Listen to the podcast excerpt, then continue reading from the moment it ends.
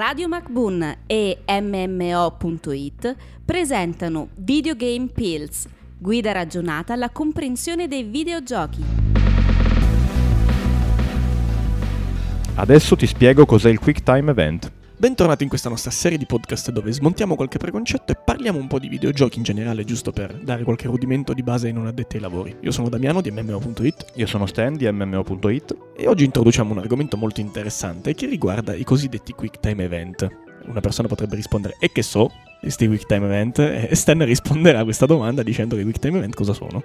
Il Quick Time Event è un, eleven- un elemento del gameplay che permette a una scena che vuole essere molto cinematografica, di non eh, ritornare alle meccaniche di, di, inquadratura e anche di, di elementi su schermo, eh, tale per cui eh, noi dobbiamo semplicemente schiacciare un tasto nel momento in cui ci viene, cioè ci appare su schermo, per fare in modo che questa sequenza cinematica prosegua in modo incredibilmente epico, per esempio. E sbagliando questo tasto che cosa, che cosa succede? Ecco, qui dipende dal gioco, perché se prendiamo in esempio qualche, qualche gioco della storia, eh, ad esempio uno di quelli che mi viene in mente... Mh, mm, che può fare ad esempio per il Quick Time Event è lo storico Dragon Slayer, un gioco che era praticamente costruito come un cartone animato interattivo e noi potevamo interagire in questa storia animata schiacciando appunto i tasti nel momento giusto per salvare il nostro povero cavaliere da una morte terribile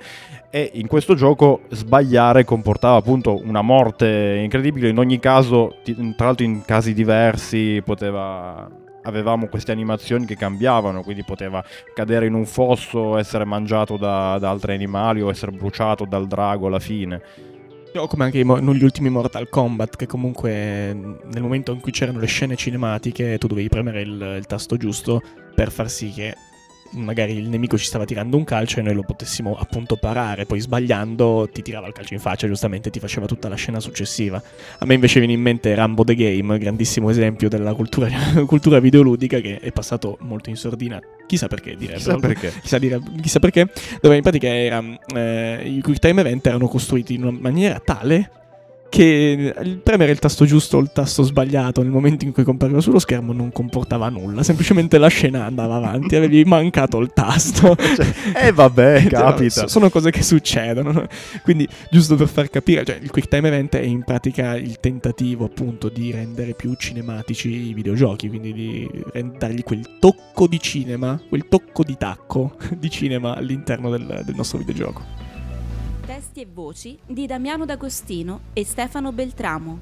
Produzione Pierpaolo Bonante per Radio MacBoon.